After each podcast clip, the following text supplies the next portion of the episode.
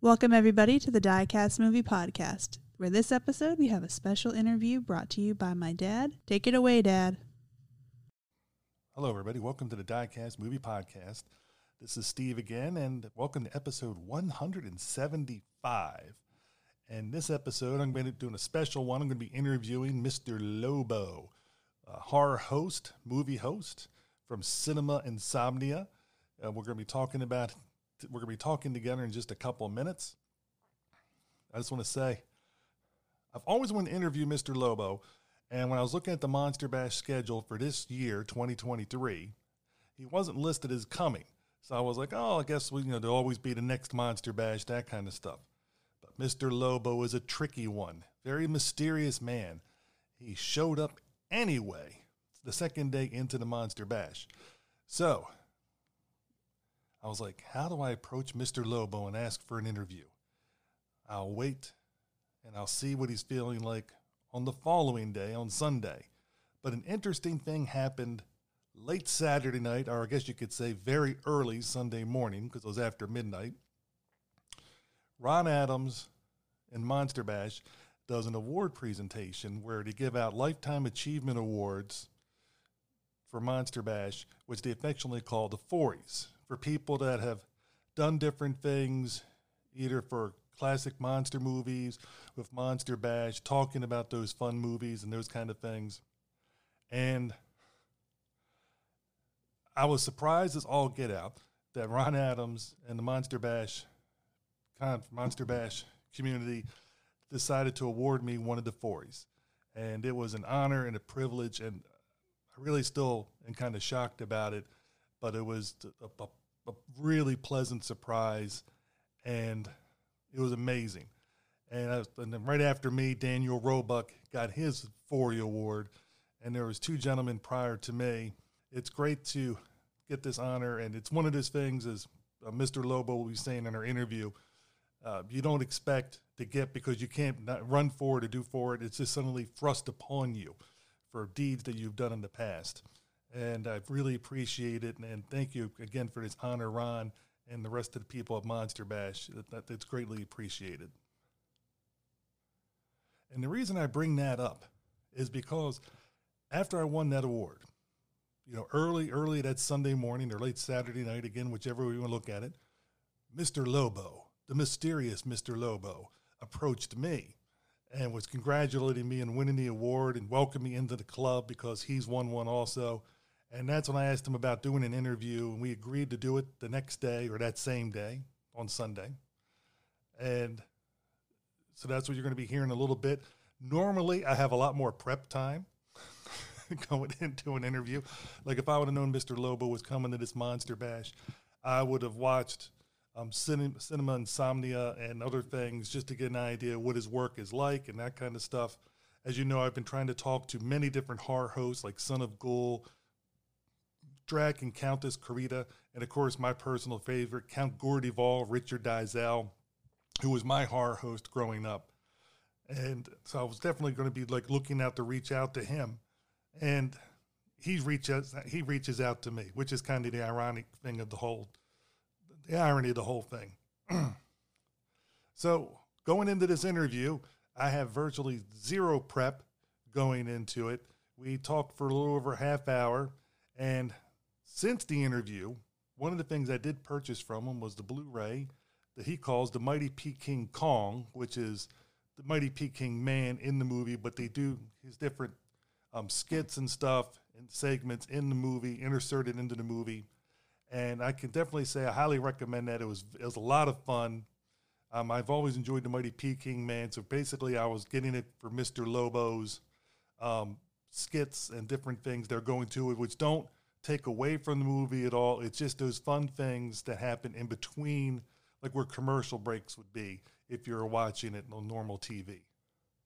And so I can highly recommend you watch it and um, definitely seek out Cinema Insomnia and watch Mr. Lobo's stuff. I've seen a few of his different episodes now also. So it's kind of weird this interview. I did my prep work after the interview. So it's kind of the irony of the whole thing.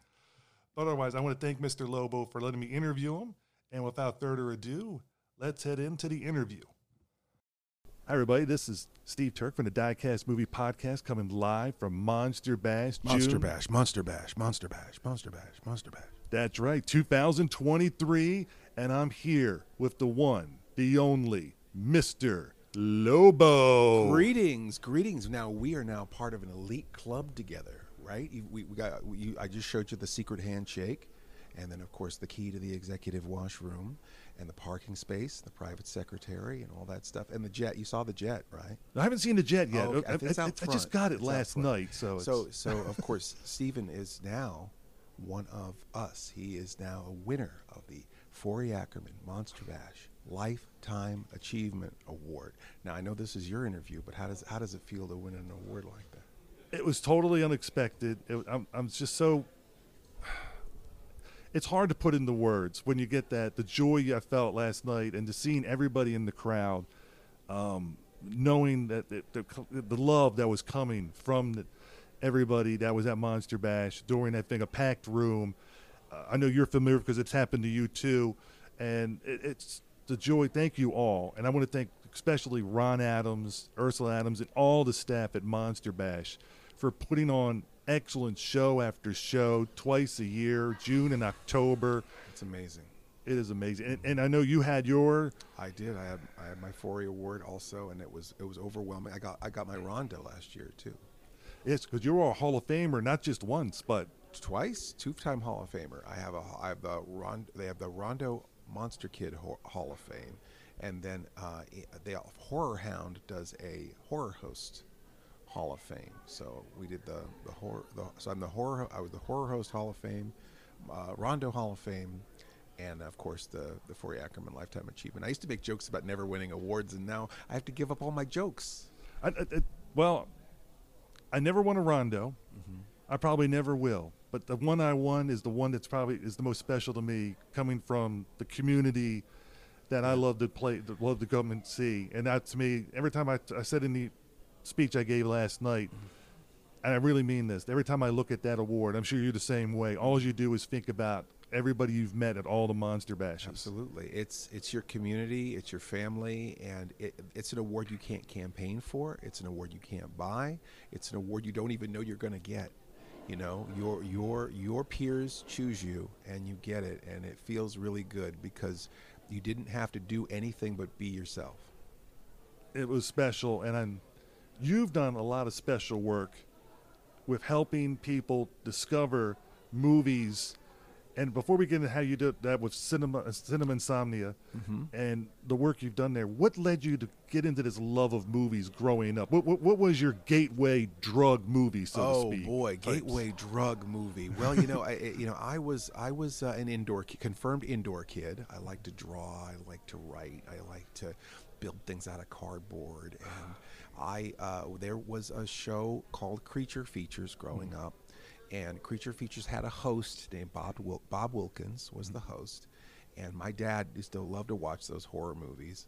And he would turn on turn it on the TV, and he would fall asleep in the recliner, and I would be terrified of those movies. I'd be in my Spider-Man pajamas, hiding under the table, covering my eyes, and Bob would come out, and he was so cool and funny, and he would tell jokes and kind of took the scary off the movie a little bit, and you know, I, I, I crawled out there to be close to my dad, but really it was Bob who was talking to me on the on the TV. Dad was asleep, you know. Dad was so I really kind of got that bond with um, the horror host, the idea of a horror host, um, and uh, uh, you know the, the, the movies that w- they showed. You know, seeing like the Godzilla movies for the first time, and, and seeing like my my my my favorite Universal monster, which is nobody's favorite Universal monster, which is the Invisible Man. I love the Invisible Man.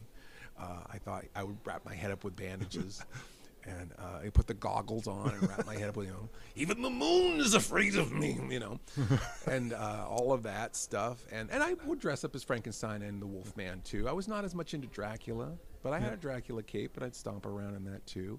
And I think there was kind of um, I loved how activated those movies would make me, where it was immediately go in the backyard and, and play with your toys or uh, or or draw a picture or you know uh, uh, do a funny voice in the mirror you know and I and I think that that's what I guess I try to bring with Cinema Insomnia and the show is that sort of playfulness of I'm going to watch this movie, it's going to inspire material, and, and we're just going to uh, have a slumber party. I, I agree with you because a lot of times when you're you're younger and you're meeting with your friends and you talk about the movies you watched, and then you come up with those different skits and things like that with your buddies, and you just evolve that talent in the later on where you get some some great material. And from my understanding, when you do your show, you put on the mo- the most scripted material of anybody else, to my knowledge. I, I, I think that that may be true. Uh, I did 40 pages of material around the, la- the episode we're working on now, which is a lot. Uh, that's uh, a lot. Uh, uh, I do 20 to 18 to 22 host segments sometimes in the show, and it evolved somewhat organically. It's not like I'm just was it wasn't necessarily trying to put myself all over the movie. It's just that you know we started on broadcast TV. I was at, I worked at ABC television station. They had a movie that ran 25 minutes short um, uh, every Saturday night. So we were trying to fill that 25 minutes with something to meet that time uh, um, uh, to, to, for the programming of it. It needed to be 25 minutes of material that we need to add. Yeah. Um, and then and then but then there were all the commercials like you know, and when we went into syndication, it was even worse. It's like they wanted to find 22 minutes of commercial time in the middle of these movies. So we ended up fragmenting the movies, and so there was a lot of going in and going out of the movie. And I thought, well, to sort of justify these breaks more, we could have something that they're waiting for, or uh, you know, mm-hmm. leading into the movie, coming out of the movie, and so we just ended up wrapping around every piece of the movie with some material. And if the movie is in 11 parts, let's say, that's 22 segments that have to be produced. And so, you know, we have guests, we do interviews, we have snacks, we do sketches, uh, we, we, you know, puppets, we have uh, um, trivia. It, it kind of goes all over the place, but kind of with a, I would almost say, Mad Magazine or Monty Python kind of off off off off the wall sensibility. Yeah, so like Cracked Magazine, Mad Magazine, which I read, I'm sure you read all the time from the newsstands growing up. Religiously. Mad, Mad Magazine was amazing to it was amazing and it was so like it was perfect when you were a kid cuz everything that adults do seemed totally absurd adult movies seem absurd, mm-hmm. adult music seems absurd, adult politics seems absurd. And somehow Mad Magazine always had an even handed look at what everybody was doing and, and had that kind of brought out that snotty 12 year old in all of us, you know? And I'm going to ask you two of my favorite things in every Mad Magazine yeah. to look for was mm-hmm. the Don Martin. Yes. Mm-hmm. Was that the same where you? I don't know if that was. I don't know if that was the thing I always look forward to. But what's the other thing? Sergio Aragonés's stuff in the oh, the, the margins. margins. Oh my! I love those those little everything he did. Because you, you, look for it and you'd see, wait a minute, and then you go back to the previous pages. What did I miss? Yeah, and yeah. It would be there'd be like a it, there'd be someone coming down one side of the page and then another character coming down the top of the page, and you're like, what's going to happen when these two characters see each other or meet each other? Um, yeah, that I always loved that stuff Sergio Aragonés's stuff was really good. Uh, Don Martin stuff was totally bonkers. You know, all the sound effects, flip, flip, and you know, all the twang and you know whatever noises the the, the onomatopoeias. Uh, I always love the fold in. The, the, oh, the fold ins. Uh, yes. Al Jaffee. We just lost Al Jaffee.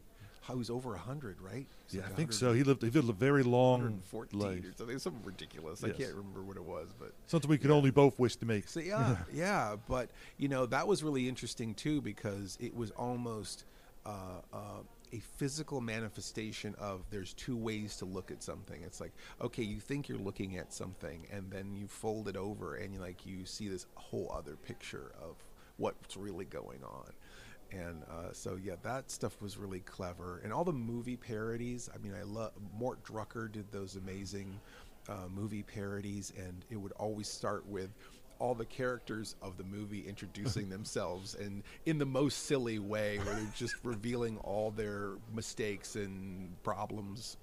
Yeah it was great.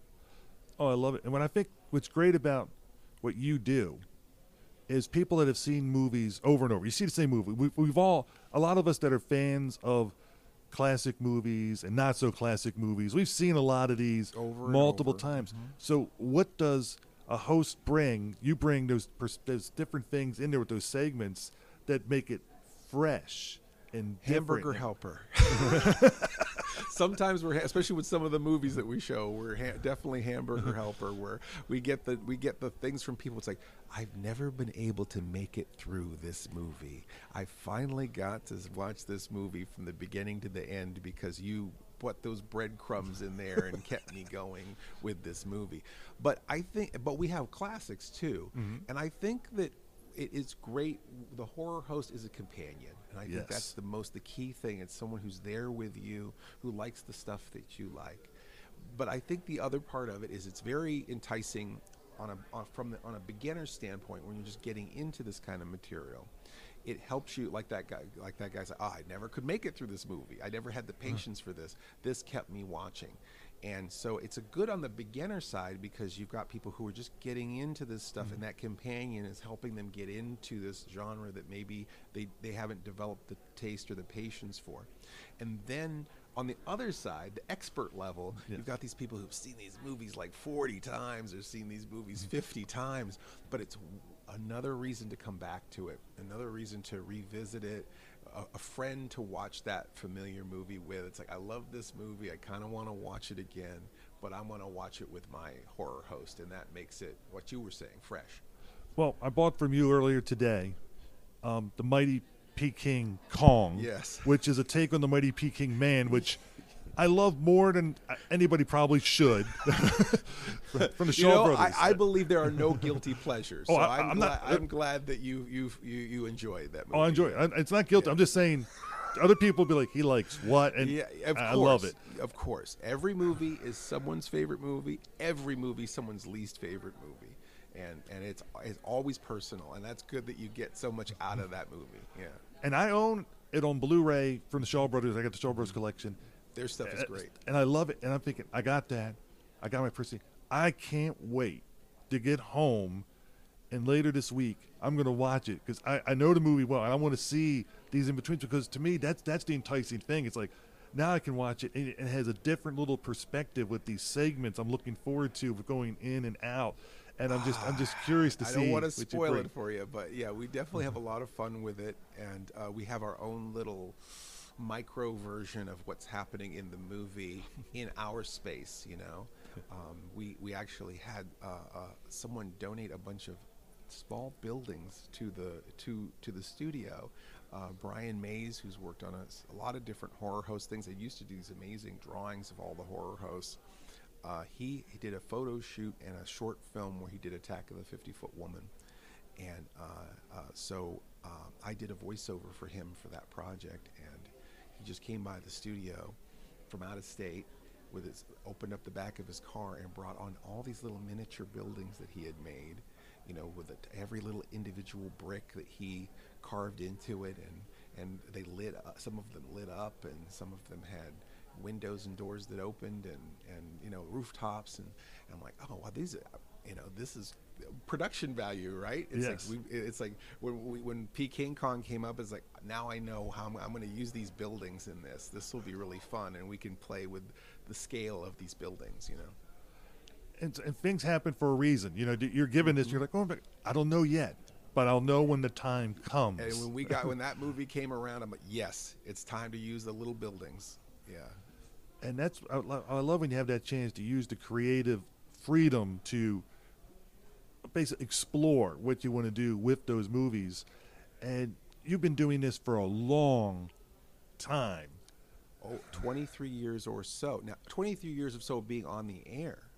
Uh, I actually filmed a pilot in 94.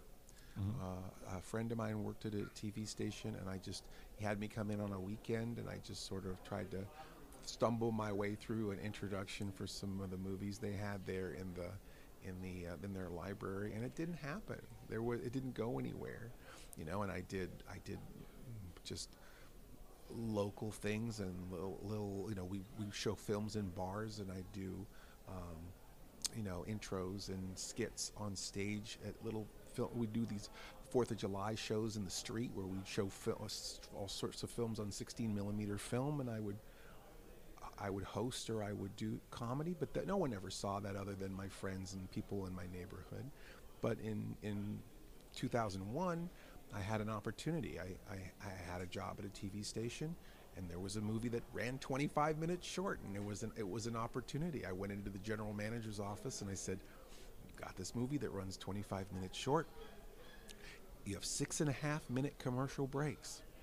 Have you ever tried to sit through a six and a half minute commercial break?" I don't think many people are going to make it all the way through. No.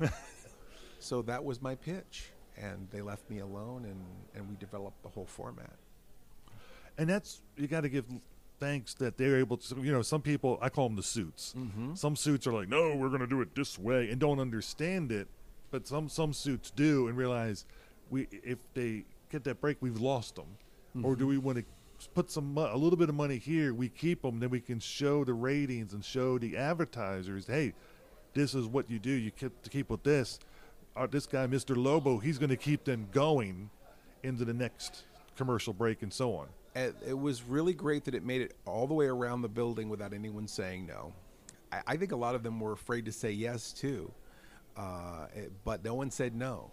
Uh, and uh, we, we made the first episode as a pilot. We, we just we, we, we saw what the movie was going to be that weekend, which was not even a horror movie. It was They Made Me a Criminal uh, Oh. with uh, the Dead End Kids, um, and uh, uh, so uh, Claude Rains and the Dead End Kids, and that was the that was the movie that was going to be showing that week. So I thought, okay, well, I'll play around with the format.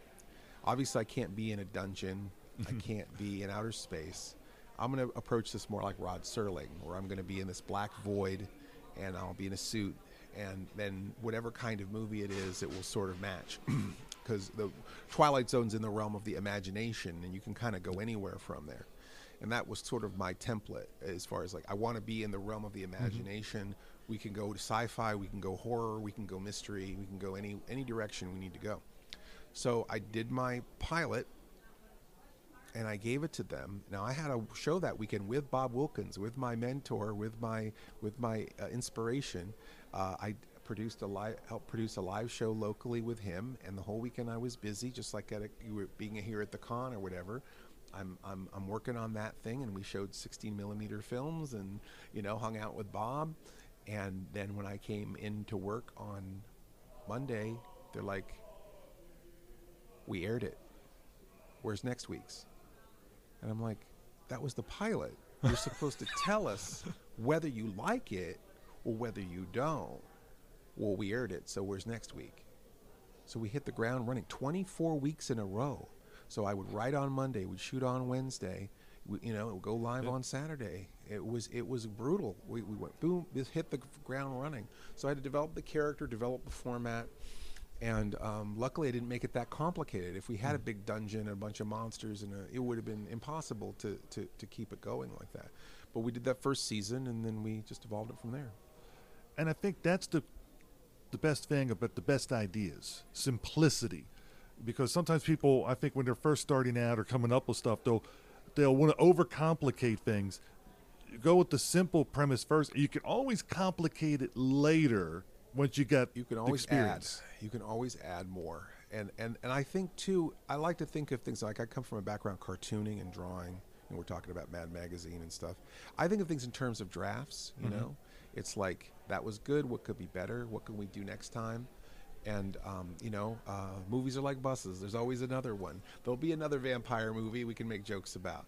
And when it comes uh, through again, all those ideas we didn't get to do the first time because we couldn't afford it or whatever, we'll be able to do the next time. And um, so, you know, it's interesting now looking back at 23 years of the show. It's like there is a steady growth. At this point, like you're going to see Mighty Peking, man. I mean, we've got people shrinking and growing and model buildings, and you know, there's a lot happening in that episode and side characters. But it it it isn't always that, you know. And I can always I always know what the core of the show is, what the what the what the baseline is. It always comes back to me as the host in the chair with the black curtain, and like I said, we could be on a boat, we can be in outer space, we can be in a submarine, but we can always come back to the chair. and and and go from there. Yeah. So basically, you're the man in the chair. The man in the chair. it's always about the chair. Well, I was thinking that Bob said he goes, you, know, you should get out in a chair and do this. I'm like, why is the chair so important? But it, it, but but that's how he did it. He had a rocking chair. I have a rocking chair too. Bob had a Bob Bob was on the first color TV station in the region. So he was on uh, um, KCRA in Sacramento, California. That's where he started, and uh, uh, he was also in, he was on in San Francisco area later, but in Sacramento, um, that was the first color station, and he took a beaten up rocking chair out in back of the station, spray painted it bright yellow, and brought it in, and then and then he hosted the show in this bright yellow rocking chair, and it, people who had their color sets would go, oh whoa, you know, and it was just to show off that fact that they had color, and so that became his trademark was that yellow, yellow rocking chair, and when I started my show. I, I had a rocking chair, but I, I felt like the a yellow one was too on the nose. Yeah. But after meeting him and working with him and him saying, No, I, I want you to have my chair. I want it to Oh. I want people to think you have my chair. So uh, I still was resistant because I felt like as long as he was around that that was his chair.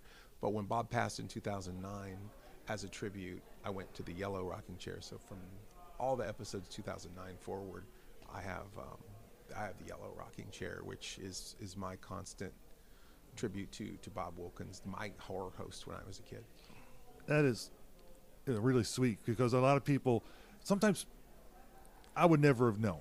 You know, and that's the thing. You know, really, you know, because I, I was not. I'm Yeah, not, right. I'm, No, you I'm on the East no, Coast. no one you know, I'm not a California yeah. guy. So, and that's one of the reasons I'm at. I'm having different host, movie host, or horror host, whatever you want to call it, because you do well, you do movies besides horror. So I'm not- Sure. I don't really consider you a, a horror host, but just like our podcast, you, you're kind of the perfect blend for this one because we do all genres. Yes, you yes, do so all you genres understand. too. It's I, I feel like I'm what I do is I, I could I am a horror I'm a movie host too. Yes. I'm a horror host also, but it's it definitely people who like horror movies like the show. So it's horror host adjacent for sure.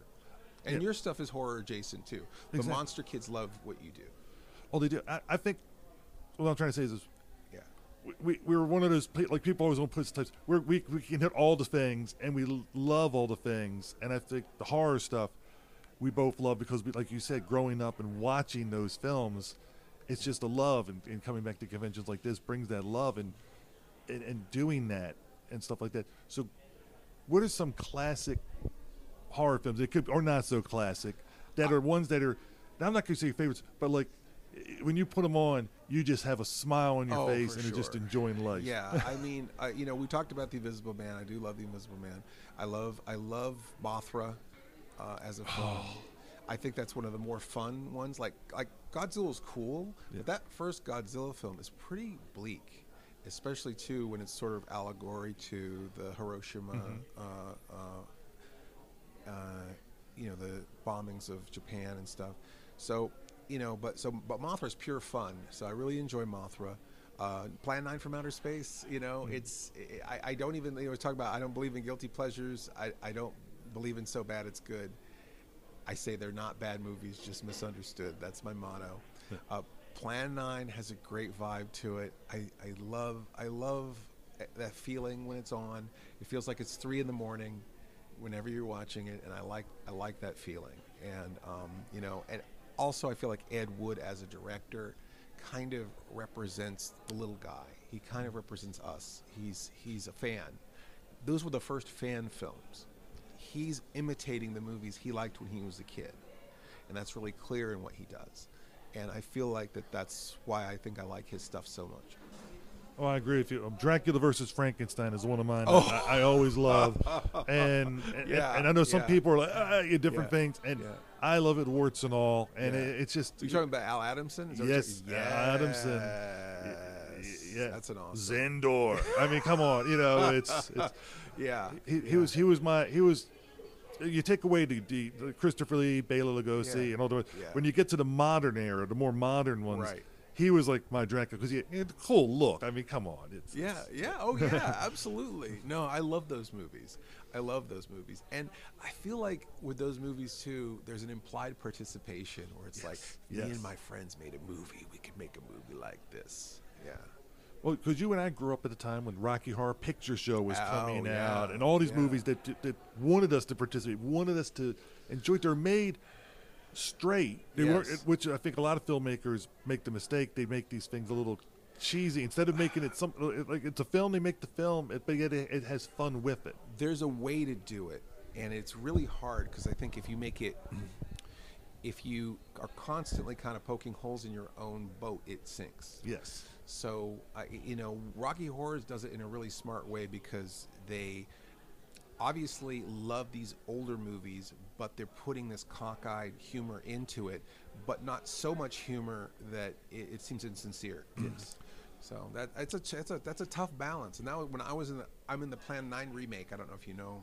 No. that but i was in the plan 9 remake in 2016 and that was a movie where of course we remade plan 9 which i love that movie and i was I had a lot of concerns about it you know i'm like uh, johnny i don't know if you know i can do this or i was criswell in the in the movie and criswell is is sort of the narrator of the movie in the original was, ah greetings my friends we're all interested in the future because that is where you and i will spend the rest of our lives right Yes. and I thought, well, this will be fun. I know Criswell's stuff. I like this character.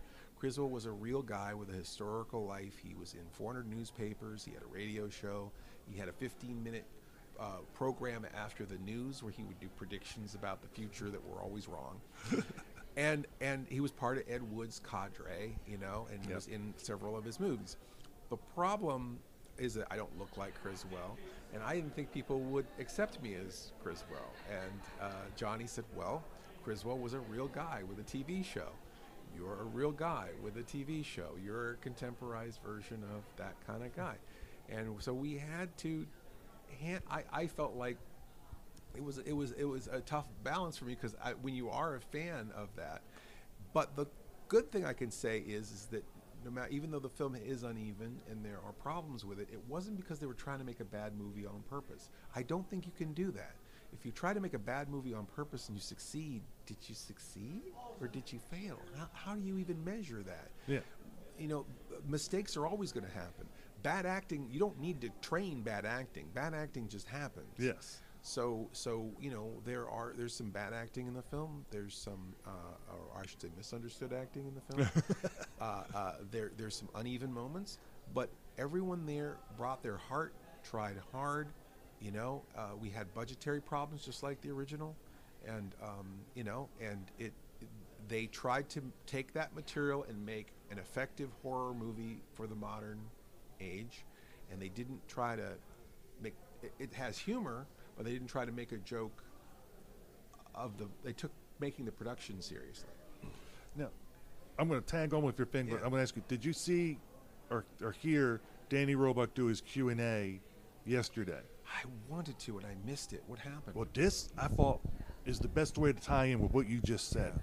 He because he he was in the film that came out last year by Yeah. Rob Zombie, The Munsters. Munsters, which I enjoyed actually. Oh, I enjoyed it. And we have an episode out with um with Jeff Owens and I talking about the munsters, and we both enjoyed it, and we both were fans of the original munsters. Yeah. But I look at it, this is not the original munsters. This is today's the munsters. And we already had they they did a Munsters today in the late '90s, and this was better than that Mm-hmm. Oh. by a long shot. And it's not even a, it's not even they can't even see each other. It's not that close. Yeah, I mean, yeah, it's yeah.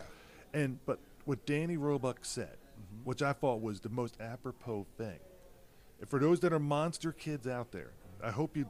I- I'm going to be paraphrasing his words, Mm-hmm. uh, but the way he put it was: Do you want the monster kid fandom to die out with you, or do you want it to continue? If you want it to continue, this movie that he that Rob Zombie put out wasn't for you per se. Mm-hmm.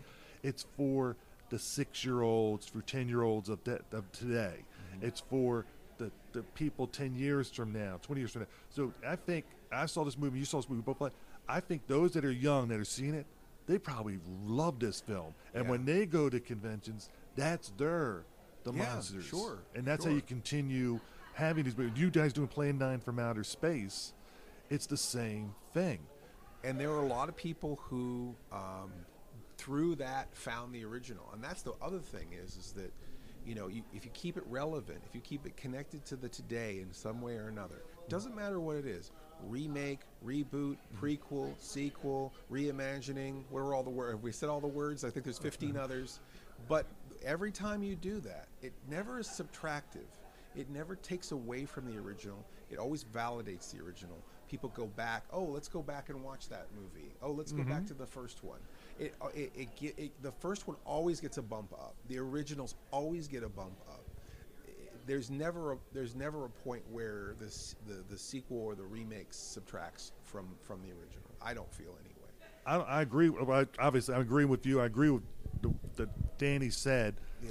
And the thing is, if you gatekeep and you keep other, you keep these other things. Well, we have to keep it exactly the same. Well, eventually, you don't have to worry about gatekeeping because there's nobody left on either side of the gate. Nobody wants to get in, and there's nobody cares. left Yeah, on the yeah. inside. Nobody wants to get in. No one wants to get out. There's no one on the other side to lay out. to lay- Yeah, exactly. Yeah, i it is really frustrating because you know you think about the things that are robust. You know, Sherlock Holmes, Mm-hmm. James Bond. There's always another Sherlock Holmes. There's always another James Bond. There's there's always a new Godzilla. You know, and, and there's always another uh, uh, another group of Power Rangers to step in. if you don't keep telling the story, if you don't keep advancing it, if you don't keep trying to make it uh, for an audience today, then then then it, it's hard to, to to sustain it. It hard, it's hard for for that story to keep being told. But you know, you think about like all the, the genre greats, right? People used to say, "Oh, it's Bela Lugosi and it's Karloff and it's Lon Chaney and then it's nobody," and it's like, "Oh, oh, oh, oh, yeah, yeah, Christopher Lee and uh, Peter Cushing," and but yeah, but they had to let Peter Cushing and Christopher Lee be Dracula and Van Helsing and Doctor Frankenstein for there to be another one, right? Yes. And so, okay, yeah, okay, it's Peter Cushing, but oh, okay, and Vincent Price, yeah, yeah, he's okay too. And so that line in the sand does keep moving, but you have to give those parts. There has to be a new kid out there being Frankenstein. There has to be a new kid out there being Dracula and Van Helsing and Dr. Jekyll, you know. And what a young actor growing up, like, okay, I'm an actor, you know, I'm $60,000 in debt after going to school. I, I, I want to go to Hollywood and be and be in movies and go. Oh well, you can't be Sherlock Holmes because it's just going to be this guy forever, and you can't be Indiana Jones because it's going to be this guy forever. We've got we got AI just going to be going to be making it the same person forever. So you never get to be James Bond. You never get to be, uh, you know. And I, and I feel like I feel like that's uh, as an actor in when you're in the mirror, you're Tarzan, you're Frankenstein, you know, you're you know, and I feel like if we don't give those kind of roles to young actors, there won't be the next that line in the sand won't move. There won't be that next generation of genre greats, a guy who's been in 200 movies like Vincent Price that Yes. everybody loves and wants them to come to a convention. And I'm going to tie it in with what the, you talked about earlier. You said your favorite, one of your favorite movies or characters was The Invisible Man. Mm-hmm. I love James Whale's The Invisible Man. I love Claude So Rains. I enjoyed The Invisible Man. It came out a couple years ago. It was a different take. I enjoyed that movie. I I didn't enjoy it, but I wasn't upset that they made it. Yeah. You know, uh, I but I did like Memoirs of an Invisible Man. Did you ever see that? Yes. The, the Chevy Chase one. I Yes. thought that was really good. Yeah, and, and and that's the beauty of it all. You don't have to like it. I don't have to like it. They're not making. They're making it for us, but they're making it also for the people yeah. younger and it than was us. the thing about whatever I feel about that new Invisible Man. That was a success. Yes. and it drew more interest in modern movies that are going to take on the other monsters. You know, did you see Renfield? yes, I liked it. I enjoyed it, and and that's the thing. It's and people think, well, it's not like that. I understand, and that's fine. I'm not. I'm not. Neither one of us are saying that's wrong. But the thing is, you, you got to let the new creativity. It's it. Let it happen. Let it evolve. I think you have to realize that it isn't taking anything away from you. It isn't taking anything from your childhood. It isn't taking anything from your history. It actually is extending it into the future and allowing younger people, uninitiated people, people who don't have your experience, to follow that thread. I love Dracula. How far does that rabbit hole go? Oh my gosh. Look at all these amazing actors. Look at all these amazing movies. Look at how rich this is. You know, taking it all the way back to the novel, right? yeah. And I, if you don't, you know, there's that piece of the iceberg that pokes out, that the mainstream can catch on to. But if if not if nothing breaches the top of that water, th- no one is going to f- go that deep to find Bela Lugosi or to find all of these great, wonderful actors. You know, Christopher Lee, etc. I think we're in total agreement, and and with the conventions and stuff, that's that's the new thing. That's the new force, the new monster kids, the new film fans, mm-hmm. because it's as we said, your show, Cine, Cinema Insomnia, mm-hmm. you do all types of movies, and I think that. For me, again, I love all types of movies. I grew up watching sci-fi theater, monster theater, kung fu theater. I mean, you know, that was if it was raining on Saturday, that's what I was watching Yeah. for that day. And your type of show fits that niche for me where it's just, I love all of it. there's there's so much and you know a movie at a late night movie i mean that's a whole genre unto itself or an afternoon movie Yes. but i, I think it's there there are so many films that you can have fun with not there's not just two genres that you can have fun with Now, I know listeners are probably wondering, you're talking about cine, Cinema Insomnia. How do I watch it? He does these shows. Where are they at? How do I see them? tell us, Mr. Lobo. Uh, Okay, tell I'll us. tell you. I'll tell you. Yeah, the, okay, uh, uh, I, I have my. I don't know if you. Uh, there's so many different. Gosh, that's the that's the problem today. Is everything's so fragmented. I have a lot of different places I'm available. Uh, I've, of course, I was in syndication for years. There's still 16 broadcast stations that are still running my episodes. Um, I have uh, 33 titles on Alpha Video DVD of my episodes. Um, if, uh, OSI 74 is my Roku channel, so you can add that Roku channel. It has all the Cinema Insomnia episodes on there. There's also OSI74.com, uh, uh, and the episodes are on, on that website as well. Uh, I uh, have, let's see here, tw- uh, YouTube. I do. So there's a Cinema Insomnia YouTube channel. There's maybe 70 episodes there to watch. Uh, I also ha- I do Twitch. I go on Twitch live sometimes three times a week. On right now, what we're doing, uh, and and uh, we're enjoying it, so we'll keep doing it for a while. But on Mondays, I'm doing a misunderstood movie Monday, where I mm-hmm. just pick a movie that either I haven't seen in a long time or haven't seen at all, and I just watch it with the fans, and then people chat and, and ask me questions, or I give commentary, and we just watch the movie together. And then on Wednesdays, I dress up like a command, like a space captain, and we show cartoons. And so we've been doing animated shows and, and, and features on Wednesdays. And then on Saturday nights, I've been doing, except for this Saturday because I'm here at Monster Bash.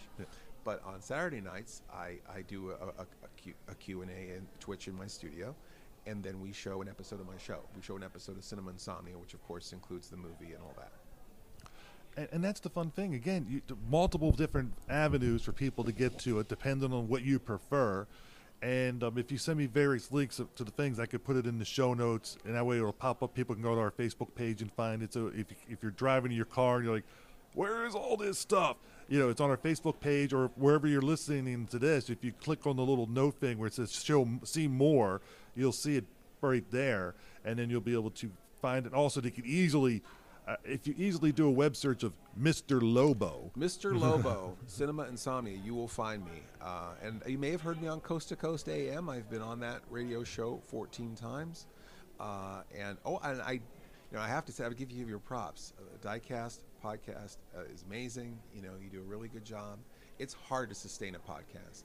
I have 140 episodes of my Sleepless Nights with Mr. Lobo podcast. They still exist. We're taking a break right now. We took a two-year break at one point. Yeah. It's hard to keep a podcast going. So I have to give you your, your props on that of, of keeping a good podcast going. Oh, thank you. We're over 170 episodes, and we're doing this right now. a lot of and work. It is a lot of work. And I want to say one thing. You talked about how your dad Mm-hmm. let you stay up, even though he didn't make it, um, it stayed up with you to watch those movies. Yeah. And my dad had a love of movies too that we went and see. Today we're recording this on Father's Day. Oh. So to all the fathers yes. out there, happy Yes. Father's Day. Happy Father's Day, absolutely, and all and all of the surrogate fathers, right? Frankenstein, Yes. Dracula, the Wolfman, Godzilla, Oh. Well, yeah, well, Mothra's Mother's Day. yeah, I guess that's true. Technically, yes, yes. but it, the, it, the the meaning was there. The meaning was there, yes. The, the, the our our uh, our our our guardians out there, yeah. Yes, and I want to thank you for joining me. It's been, I know it's been a busy convention, and it's been a lot of love. Thank you for giving me a little more than a half hour of your oh, time. absolutely. It was a pleasure. Yeah, great talking with you. Yeah, best to you. Thank you. I hope everybody enjoyed the interview with Mr. Lobo. I enjoyed it, and um, hopefully, Mr. Lobo will be in the podcast in the future when we can do a movie discussion. We did roll the dice, and um, so I'm just going to reach out to Mr. Lobo later on to find out what movie he picks, and I think that'll be a fun conversation about whatever topic he, whatever movie he likes, because we both like a lot of different types of movies, as you heard. Especially, we know Mr. Lobo's favorite is The Invisible Man, or one of his favorites, I should say. As always, if you have feedback, please send it to diecastmoviepodcast at gmail.com or leave us a message on our Facebook site. Um, please seek out Cinema Insomnia, which I have links to. You can follow along on the, the show notes so you can go and see more Mr. Lobo stuff. And if you go to different conventions, you can purchase um, the Blu rays or DVDs and get to meet him in person and get your picture with him and so on. He's a very nice man. Otherwise, hope everybody had fun time with the episode. To take us out, we're going to hear the trailer for the Mighty Peking Man. Actually, we're going to hear two trailers. First, we're going to hear the trailer where Mighty Peking Man was called Goliath, and then we're going to hear the Mighty Peking Man trailer that follows. So you get the two trailers together. One where they call him Goliath, I guess for whatever reason, I don't know, and uh, the other one where it's the original Mighty Peking Man. Okay. Hope everybody enjoyed. And again, Ron, thanks again for the Forry Award.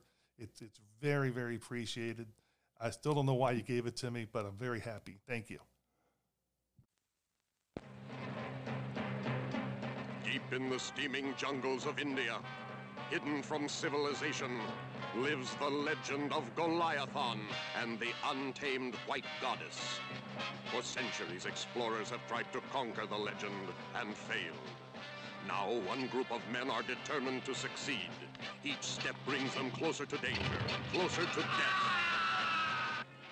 Each step brings them nearer the truth.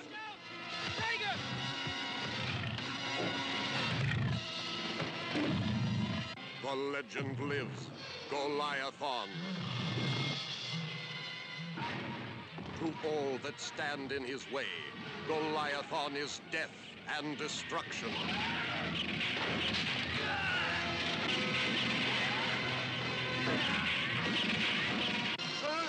Quicksand! Quicksand!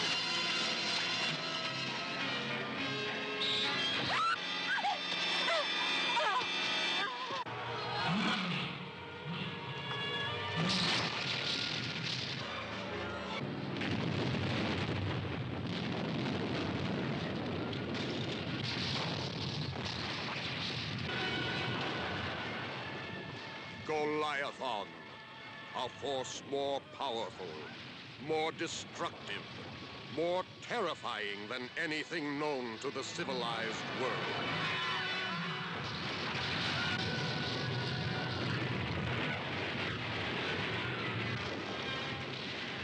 Be prepared. Goliathon is coming your way.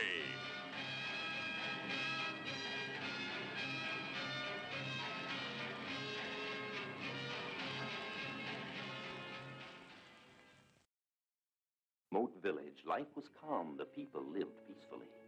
And then one day, without warning,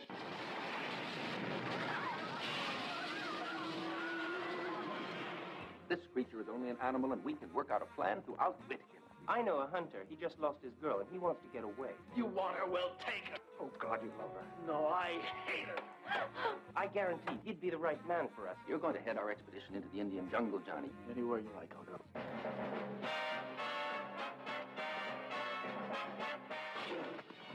Don't kill him. Why not? You might get the man.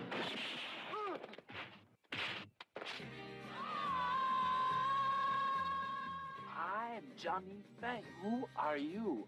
Papa. Mama.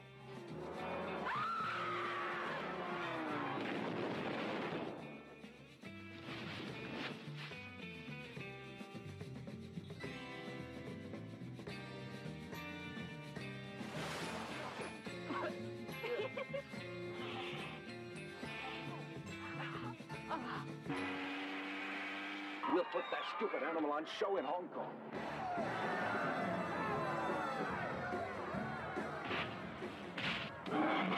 Just like the jungle.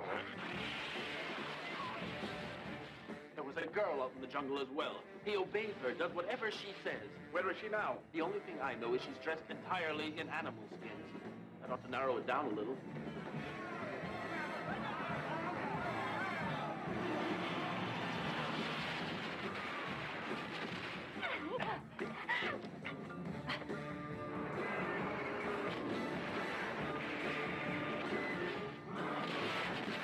We go back to jungle.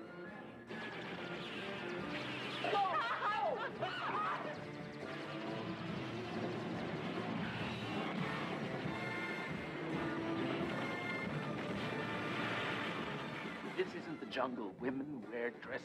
I, I mean, you can't wear just animal skins.